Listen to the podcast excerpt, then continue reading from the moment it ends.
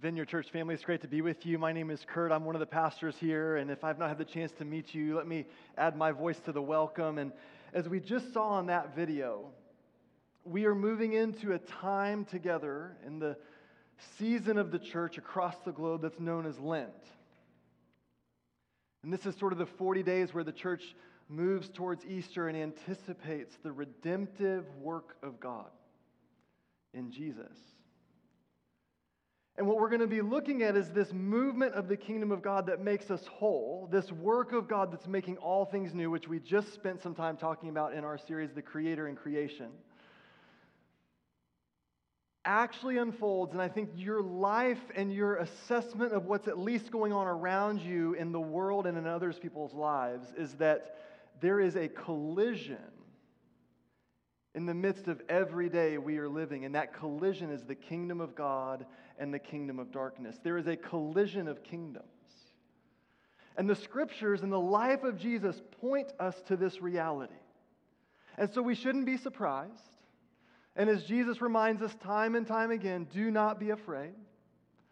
And yet, as we look at the life of Jesus and we as a community long to follow Jesus in all things, I believe in this time, this season of Lent, which looks at Jesus being tempted in the, the desert, we must all come to grips with maybe a greater sense of resolve and conviction that there is a collision that we need to lean into. There is a work of God in the desert of our lives. And most importantly, in the story of God throughout the scriptures, it seems as though the most faithful thing people can trust when they find themselves in the wilderness, when they find themselves in desperation, when they find themselves in the desert, God is present. And that's good news. It's good news. And so, my hope is as we journey over these next few weeks in this time of Lent, we will be encouraged. And we might begin to see things through a lens of the kingdom of God which is the primary way Jesus taught in the scriptures. And so I want to remind us that in this season of Lent, what we can see is the Gospels of Matthew, Mark, and Luke sort of all look at the fasting of Jesus and how he was filled with the Holy Spirit and how he yielded his life to the work of God. And we are invited to do the same thing. We're just invited into this story. And so I want us to maybe lean into the tension. I want us to maybe be willing to name what's real and then invite God closer. In this book, we've been referencing the gospel of the kingdom, scriptural studies in the kingdom of God. This language is used um, in early, and it says, from a kingdom of God perspective, we find ourselves living in this age. This age. We believe that Christ will come again, and there is an age to come where heaven is fully here. All things are made new. We've talked about this again in our last series. You should go check it out. Shameless plug for iTunes podcasting at Pearland Vineyard. There is an age to come where we get the fullness of heaven. We get the new heaven and the new earth, but we live in this age. And how many of you think this age that we live in is perfect? Oh, no. Oh, that's interesting. That was unanimous. Like, not, for those online, not a hand went up in the room. We live in this age, and here's what George Ladd says. He says, From a kingdom of God perspective, we find ourselves living in this age, and we await the second coming of Jesus Christ, which will move us into the age to come. This age is dominated by evil, wickedness, and rebellion against the will of God. How many of you think this age is defined by evil, wickedness, and rebellion against the will of God? Turns out it is in my life at times. Turns out there's a real collision in me to be obedient to the way of Jesus. And the age to come is the age of the kingdom of God, where God's rule and God's reign is perfected, and we live in perfect community with one another and with God. There is a collision there is a collision, and we need to open our lives to the work of the Spirit the way Jesus did. And so here's what I want you to do, real quick, to kind of maybe move us a little more active into the scriptures today. I want you to picture yourself in a desert. And just picture how few people are around you, because nobody likes to just go hang out in the desert. And like, just imagine is it like cold or is it hot? Is the sun beating down on you? Do you just see dune after dune after dune of sand? And if you find yourself in this desert and sort of everything's been stripped away from you, your car ran out of gas, it didn't have sand tires on it anyway, and it was not four wheel drive. All your resources have been getting depleted and depleted and depleted, and you find yourself remarkably vulnerable in this desert. Can you picture it? Some of you are like sweating right now. You're like, ah, like, ah, I can't. Like, my mouth is all of a sudden more dry. In this desert, when you find yourself in this desert, what do you believe will satisfy you and give you life? In that moment where everything has been stripped back, what is it that you actually need and long for?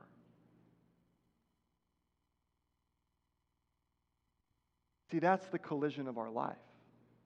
That's the collision of our soul day in and day out. What do I believe will satisfy my soul? What do I believe will give me life? And we must look to Jesus.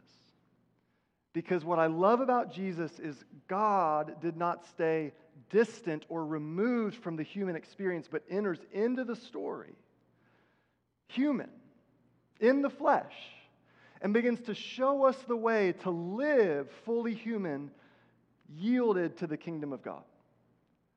Jesus shows us the way. And so let me set the scene for you in the scriptures. I'm going to be in Luke 3 just to kind of set us up today. And this is Jesus around the time he was 30. And it places us in history, in real time, in a real place with real people and real story. And it says, In the 15th year of the reign of Tiberius Caesar, when Pontius Pilate was governor over Judea, Herod, tetrarch of Galilee, his brother Philip, tetrarch of Iturea and Trachonitis, I call it T for short. It's just the worst reading names in front of a large group of people. And Lysanias, tetrarch of Abilene, got that one. During the high priesthood of Annas and Caiaphas, the word of God came to John, son of Zechariah, in the wilderness. The word of God comes to John in the wilderness. Go figure. Not much out there, but God's presence seems to show up. He went into all the country around the Jordan, preaching a baptism of repentance for the forgiveness of sins. As it is written in the book of the words of Isaiah the prophet, a voice of one calling in the wilderness, prepare the way of the Lord, make straight paths for him. Every valley shall be filled in, every mountain and hill made low. The crooked roads shall become straight, the rough ways smooth, and all people, some people, all people will see God's salvation. John said to the crowds coming out to be baptized by him, You brood of vipers. Thanks, John. Appreciate that. Who warned you to flee from the coming wrath? Produce fruit in keeping with repentance. Produce fruit in keeping with repentance. The call of John to the people then is the call to us now as we come to the communion table week in and week out. It's the call to the church in this day and time to lean into the forgiveness of God and this turning back. That's what Lent is all about. Lent is this beautiful season where we can reflect on our lives. We can recognize the deserts and the things we've been trying to satisfy our soul with, but we keep coming up empty. We keep coming up dry. We keep coming up tired and weary and worn out, and we can turn and we can return to the giver of life. Lent is this invitation to turn to the Lord and to remember and renew our life with Him. And John was making the call then. And so the people ask, What we, uh, should we do? It's a good question. What should we do? The crowd asked. John answered, Anyone who has two shirts should share them with one who has none. Anyone who has food should do the same. Even tax collectors came to be baptized. Teacher, they asked, What should we do? There was this stirring. I don't know if you felt it, but there's this longing in their heart for something better, for something different. Feels much like our day and time. People looking, What should we do?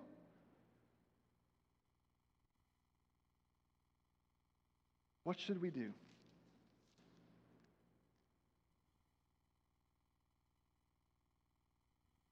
What should we do? It's a great question for Lent. God, what is it that you want to do in me? What do you want me to lay down? What do you want me to pick up? When all the people were being baptized, Jesus was baptized too. When all the people were being baptized, Jesus was baptized too. See, what's interesting is John had been looking and the people were waiting expectantly and were all wondering in their hearts if John might be the Messiah. But John knew who he was, and John answered them, I baptize with water, but one is more powerful than I will come, the straps of whose sandals I am not even worthy to untie. He will baptize you with the Holy Spirit and fire. Do you want that baptism? See, this interesting call of the kingdom of God is going to cause us to get honest with ourselves and then begin to say, God, this is what I've done with it. What will you do with it? This is what I've done with it. What should I do?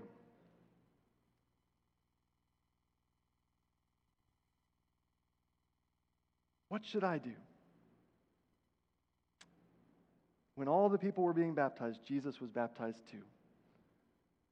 And as he was praying, heaven was opened, and the Holy Spirit descended on him in bodily form like a dove and a voice came from heaven You are my son, whom I love.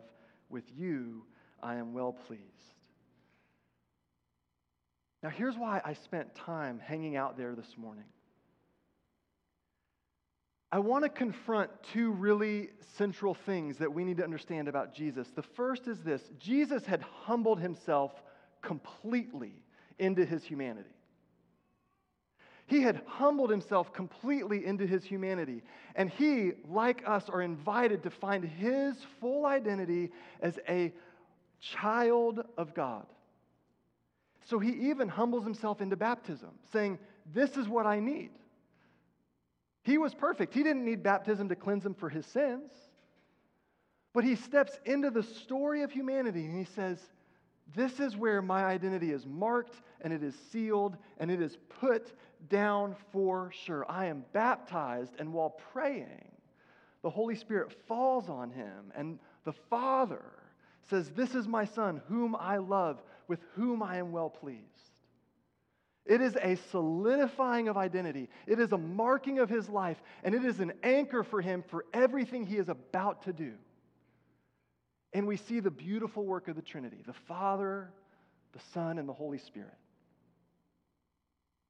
And you might be going like, yeah, Kurt, we got it. Like that's what it just said. But this begins to change everything for me.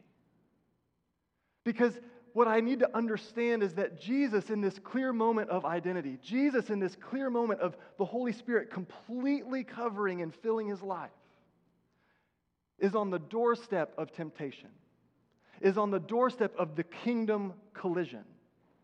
And we do not need to deceive ourselves as followers of Jesus that if my identity is in God, then there's no trouble coming at me. There's no collision for me. I'm a child of God. It's all easy, it's all good. Turns out, Satan does not like children of God.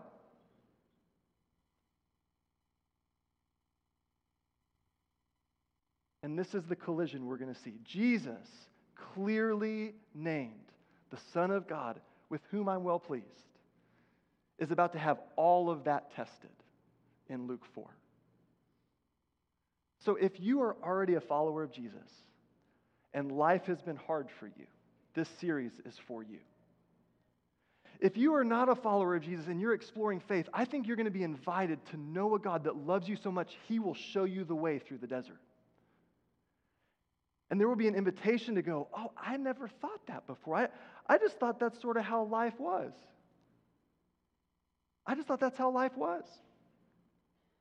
What I want us to see is that if Jesus needed his identity clearly connected to the Father, and if Jesus needed to anchor in these words that I am his son and he is pleased with me, for the record, hasn't done anything, hasn't healed yet, hasn't been miraculous. God's going, I love you because you're mine. That's what God wants to say to you today. I love you because you're mine. I want you because you are made in my image. You don't have to go prove it or go earn it. Jesus did not. He had not done anything in public ministry yet. You're like, Kurt, move on. It's just Luke 3, it's like two verses. We can't move on from this. This is how Jesus lived every day of his life. I am the Son of God. My identity is I'm his kid, and my way of seeing my way through the life is the Holy Spirit. Check this out in Luke 4. Now it'll be on the screen behind me. Oh, the scriptures are good because they invite us to the living God. Here we go. Jesus, full of the Holy Spirit. Do not dismiss that. You're like, but Jesus was perfect. Jesus was full of the perfect Holy Spirit. He had yielded his life, he had laid it all down. Philippians 2, you can check it out. Jesus, full of the Holy Spirit, left the Jordan and was led by the Spirit into the wilderness. Hey, if you're in a wilderness right now, you might want to check and see if it's actually Spirit led. That might encourage you. You're asking, Where is God? And God's been leading the whole time. Jesus, full of the Holy Spirit, left the Jordan and was led by the Holy Spirit into the wilderness, where for 40 days he was tempted by the devil. He ate nothing during those days, and at the end of them, he was hungry. The devil said to him, If you are the Son of God, tell this stone to become bread. Jesus answered, It is written, Man shall not live on bread alone. The devil led him up to a high place and showed him in an instant all the kingdoms of the world. And he said to him, I will give you all their authority and splendor. It has been given to me, and I can give it to anyone I want to. If you worship me, it will all be yours. Jesus answered, It is written, Worship the Lord your God and serve him only. The devil led him to Jerusalem and had him stand on the highest point of the temple. If you are the Son of God, he said, throw yourself down from here, for it is written. Oh, that's tricky. He will command his angels concerning you to guard you carefully. They will lift you up in their hands so that you will not strike your foot against a stone. Jesus answered, It is said, Do not put your do not put the Lord your God to the test. When the devil had finished all this tempting, he left until an opportune time. There is so much in these 13 verses. We are going to preach it from like four different angles over the next four weeks. Because there is a collision we all are living in right now. This collision that we see Jesus in in the desert should give us hope and a way forward in our lives. And it invites us to something really important. And here's the first thing I believe is essential for us today we need to decide to depend on the Holy Spirit. Jesus shows us a dependence on the Holy Spirit. He was filled with the Holy Spirit and he was full of the Holy Spirit, and it says he was led into the wilderness by, yeah. So the scriptures tell us that he was led by the Holy Spirit. He was led by the Holy Spirit. And so we have to decide am I depending on the Holy Spirit or am I depending on my spirit? Am I depending on the voice of God and the presence of God here and now poured out for the church, or am I relying on me? Do I resist the Holy Spirit because it's unfamiliar to me or it's uncomfortable to me? Or am I saying, if I am a follower of Jesus, Jesus, if this is the way you lived, I will do the same? I will do the same. I will decide to depend on the Holy Spirit for every day, for every step, for every movement, for the whole of my life. And depending on your tradition and depending on what you've experienced, this might make you really uncomfortable. So we anchor in Jesus. And we say, Jesus, if you are the way, the truth, and the life, and this is what it required of you to walk out your life here on earth, I will humble myself the way you did. And I will say, Teach me. Teach me, Holy Spirit, what it is to follow you, to be filled by you, to be led by you. Show me what it looks like to bear the fruit that only you can produce in me. And here's what I love, church this should just take the pressure off. You get to receive the Spirit. You get to receive life with God, the presence of God filling you, leading you, guiding you. Decide to depend on the Holy Spirit. And in that decision, do not be surprised that temptation still comes. Y'all see that? I mean, can you see in Jesus? Full of the Holy Spirit, led by the Holy Spirit, doing a wonderful spiritual practice, fasting, which just made him what? More vulnerable. Like we see the humanity of Jesus. What does it say about Jesus? He was hungry. At, at 40 days, I would imagine so. I'm thinking like at 40 minutes, I might be like, man, this is a lot. I'm feeling weak. What about four hours? What about four days? See, the humanity of Jesus in this moment is a gift to us. Because Jesus is saying it's not about your strength, it's not about your will, it's about the way of my kingdom. Come live underneath my authority. Come step into the story of God the way I'm stepping into it. You can follow me in this. And do not be surprised when temptation comes. Temptation is different than sin.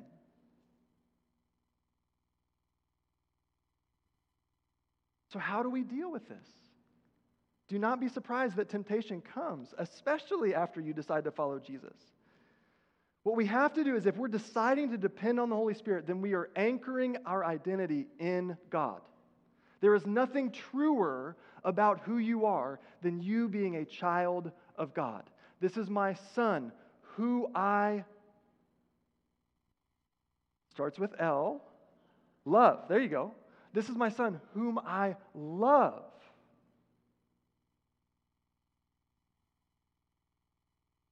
This has to be rehearsed daily in our lives. We need to wake up in the morning and remember who we are. Because when temptation comes, we have to deal with it. We have to deal with temptation. So here's what I want us to see in the scripture the devil is real,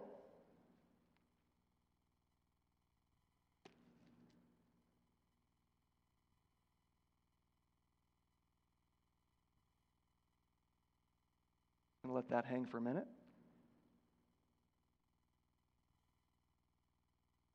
And in our Western world, we've sort of dismissed that. I think we like Jesus, but it's hard to get Jesus without the enemy. It's hard to get Jesus without Satan showing up and tempting Jesus. So don't think we're like immune from that. The devil is real. And the work often is in distraction, in distraction and deception. Distraction and deception. Here's what I mean the devil is real, and temptation is real. Again, this series we preached previously, we look in the garden, the devil shows up and tempts Adam and Eve. What we love about what Jesus is doing here is commentators go, Jesus is making right what humans messed up. Jesus is making right what humans messed up. And the first point of contention, this is why your identity needs to be anchored in the love of God and being a child of God, is if you listen to the way the devil starts, he says this If you are the Son of God, he's trying to sow doubt about his identity. And then he's trying to get him to be prideful and prove it. And he goes, Actually, this isn't up for grabs. I don't have to do this. Like, I know whom I, who I am and I know whose I am. It is an anchoring of identity. Jesus anchored his identity. I am the Son of God, and you get to do the same. I am a child of God. I am a child of God. God chose me, God loves me, and in Jesus, He reveals that He is reaching for me. And this collision means there is hope for me and for all humanity because the devil does not get the final word. Jesus goes to work for me in the desert. Okay, here we go. The devil wants to destroy you. The devil wants to destroy you. And, and he uses some interesting tactics. He says, hey, if you're hungry, just provide for yourself. You got this. You have the means and the authority to just handle it. Just handle it. He goes, Oh, guess what? I've got all this good stuff to give you. God's been holding out. God holds out, but I give kingdoms. It'll go well for you, like the rest of history. And then he sort of just wants to like distract us into disobedience. The devil just sort of wants to take you and just move you like a degree. Like, just sort of like, just for a few days in a row, just forget who you are. Just believe that, like, what will really satisfy your soul is this, like, thing right over here. It's not, it's not going to kill you. That was his ploy in Genesis. Oh, no, no, no, no, no. That's not going to kill you. So he will come at your identity he will come to destroy you, and it will seem so insignificant. And yet, what does your life tell you? What do we see in Jesus? What I want us to understand about this moment is that the work of the enemy, the collision in the desert, is that deception and distraction are subversive efforts of the enemy. It is subversive. The kingdom of darkness is acting subversive to the kingdom of God. It is going a different direction. It is trying to be disruptive to what God created and what God wants to do in the world. And in your life, the enemy wants to just go boop, right there. Just if I can get you to like turn your eyes this way a little bit. If I can get you to believe that you know things more than anybody else, if I can get you to walk in pride, if I can get you to just believe God's holding out on you, if I can get you to believe me more than the voice of God, if I can just subtly move you that this will satisfy your soul and this is the drink you long for in the desert. And it is subtle. Because he will lie to you and he will get you to question things that God has spoken clearly in his word, revealed in Jesus by the Holy Spirit. Like this The devil said to him, If you are the Son of God. Uh, like, that seems to be not up for grabs in Luke 3. God has spoken. This is my son. The same thing he says to you You are my daughter. You are my son. Do you want to receive that? It is a gift I'm ready to give. Do you want to receive that? Then he does something like this. Because Jesus says, It is written. And he says, It is written.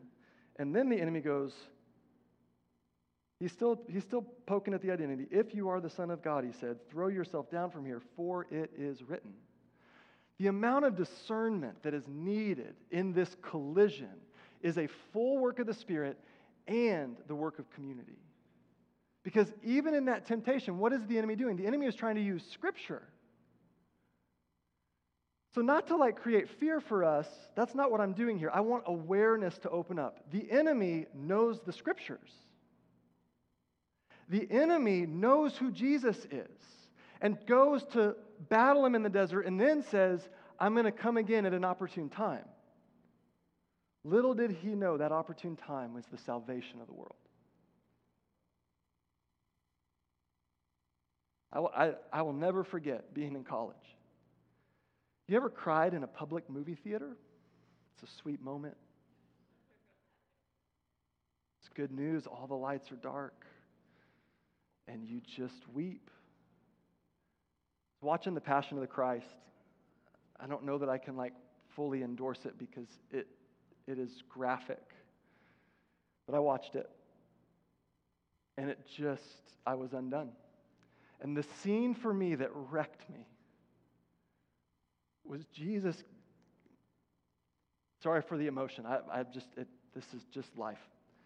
Jesus carrying the cross, back shredded, bearing the weight of my sin and the sin of the world, and this devil Satan figure just weaving himself through the crowd with this sinister look of victory. The opportune time, he thought, aha, I know what I'll do. I will kill him. The devil wants to destroy. And in this Lenten season, we need to begin to let go of the things that are destroying our life, that are distraction, are deception, and are just flat out lies to our identity. And see Jesus marking out the way of life and resurrection. That we could be a people of hope. That when we stand today as the church in this collision, we proclaim the kingdom of God and we do not buy into this whole thing that swirls around us because our eyes are fixed on Jesus and we go, if Jesus can do work in the wilderness, if Jesus can do work full of the Spirit, we can be a people who say, Come, Holy Spirit. We need you in this desert. We need you in this wilderness. And we say, Let your kingdom come.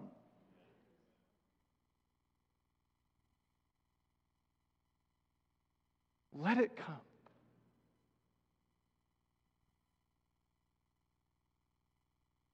Let it come.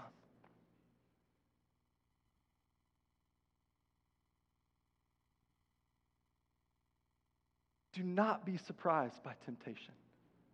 Do not look around the world and go, What's going on? What's going on is the collision of the kingdoms in this age. Good news Christ is coming again. And the work he has started in the desert, he has not stopped. And so we pray, Come, Holy Spirit.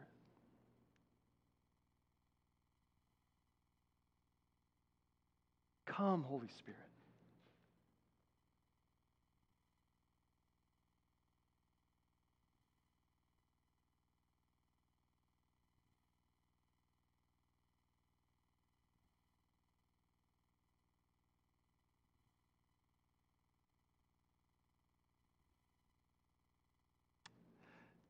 A few mornings ago, I woke up, and the first thought that hit my mind, my conscious awareness,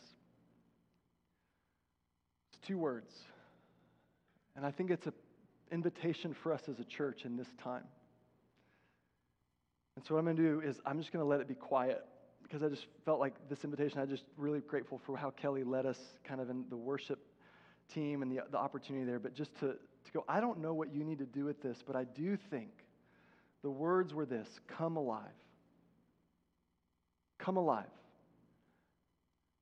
I think what we see in this text is an invitation to come alive in the desert, to come alive by the Spirit, to come alive in this season of Lent where we begin to let the things go that are killing us.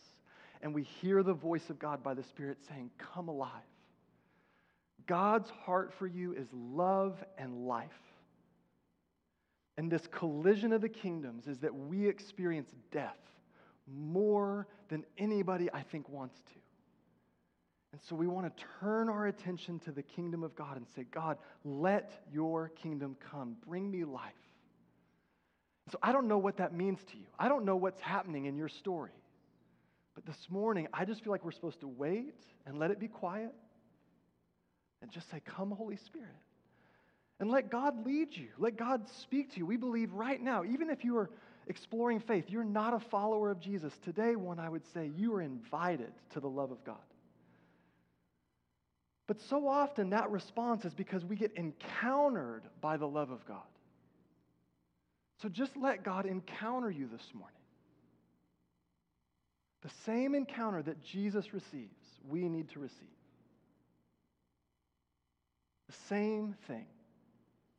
So I'm going to pray for us, and I'm just going to let it be quiet for a little while. And then we're going to finish with a time to respond in, in praying for one another. And if this is new for you, just here's what I would say just do something that will keep you from being distracted. If that's keeping your eyes open, that works. If it's closing your eyes, that's great. You just need to open your hands. Like say, God, I'm just, I want to be open to you. That's cool too. So, God, I pray for us as a community that this hope we see alive in the scriptures would encounter us today. And I just pray that you would speak to every person in the room where they are experiencing the collision. And I pray that we would experience life by the Spirit to say, Come alive. Wherever we're experiencing death, we lay that down and we receive life from you.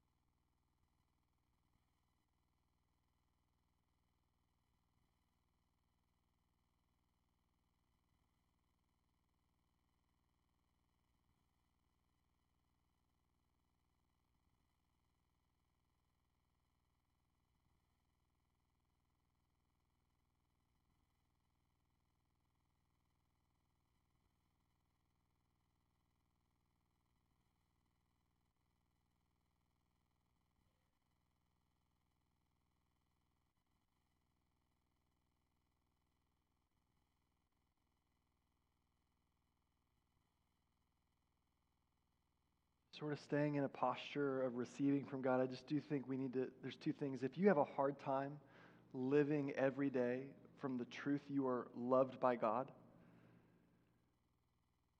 I just believe there's an invitation for you in humility to let go of the reasons you think you're not and hear God say you are.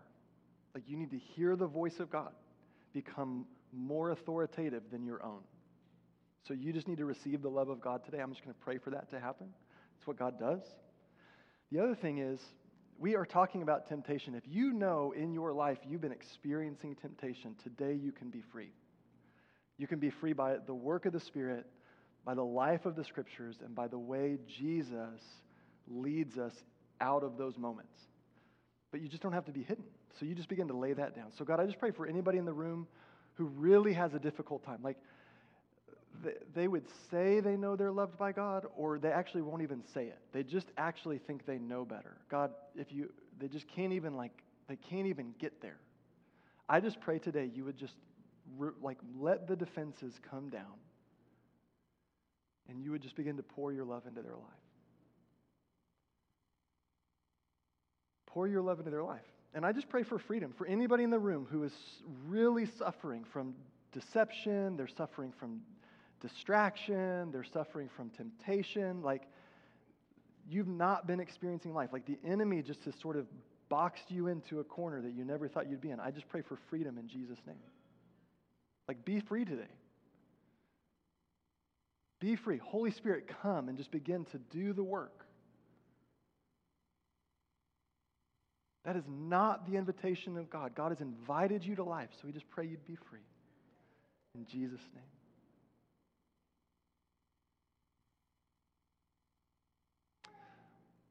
Let's stand together as a community.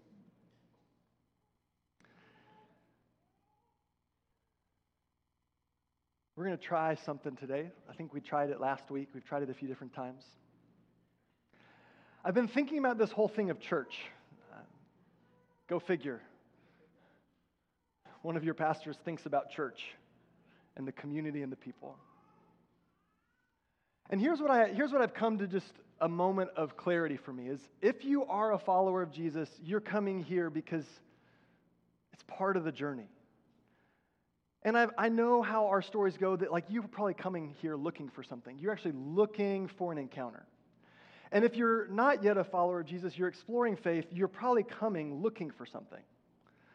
So, what that tells me is to lesser or greater degrees, everybody in the room is looking for something that applies very specifically to your own life. One of the beautiful things about the church is we actually all show up as people who have needs. In our men's Bible study this week, I just have been so encouraged by the guys and what they're sharing as we're reading the scriptures together. And one said, There is more grace in Jesus than sin in me. That's good news today. There is more grace in Jesus than sin in me, which means no matter what you've walked in here with, Jesus has more goodness for you than anything you bring. So today, you can just be free. God, I need more of your grace. And the other thing is, one of the guys said, you know, when we pray for one another, that's love in action for our friends. So, right where you are, if you are here today and you know you have a need, I just want you to just raise your hand. And then we're going to look around us, and the people you're right by, you're going to just turn towards your friend. And if we all raise our hand, we'll just take turns praying for each other. And we're going to pray, we're going to pray a really powerful prayer God help. That's all you have to pray today, is God help. If you are here today and you need an encounter with God and you have a need, I think that's why we're actually all here. And I just want to invite you, if you need prayer before you go, just raise your hand. And then the people around you, I want you to just turn, and all you have to do is say, God help. If that's too short for you, then you can just say, Come, Holy Spirit. Help. There we go. That's just great. God does not need our words, we need Him to move on us. Okay? And if that's uncomfortable for you, you want somebody to pray, like our prayer ministry teams are going to come be down front and you can come meet with them. They'll handle it confidential, with confidentiality and care and love. But I just don't want you to leave today without getting the opportunity for God's love to encounter you. That is why we are here. That is why we exist as a community. And as we experience that, we take it with us. And so if you are doing good today, take that with you and give it away this week. We need help. Temptation is real, the collision is real, and we can be a people who say, Come, Holy Spirit, let your kingdom come. So today, God, I bless your community. If you have need, just raise your hand, start looking around. But God, I bless your community to experience a filling of the Holy Spirit so that as we walk out our days in the desert, as we walk out our days in the collision of the kingdoms, we would know we are your kids and your Spirit is giving us everything that we need your Spirit is giving us everything we need to stand in the battle because you are standing right there with us. We bless them to receive your love in the name of the Father, the Son, and the Holy Spirit. Amen.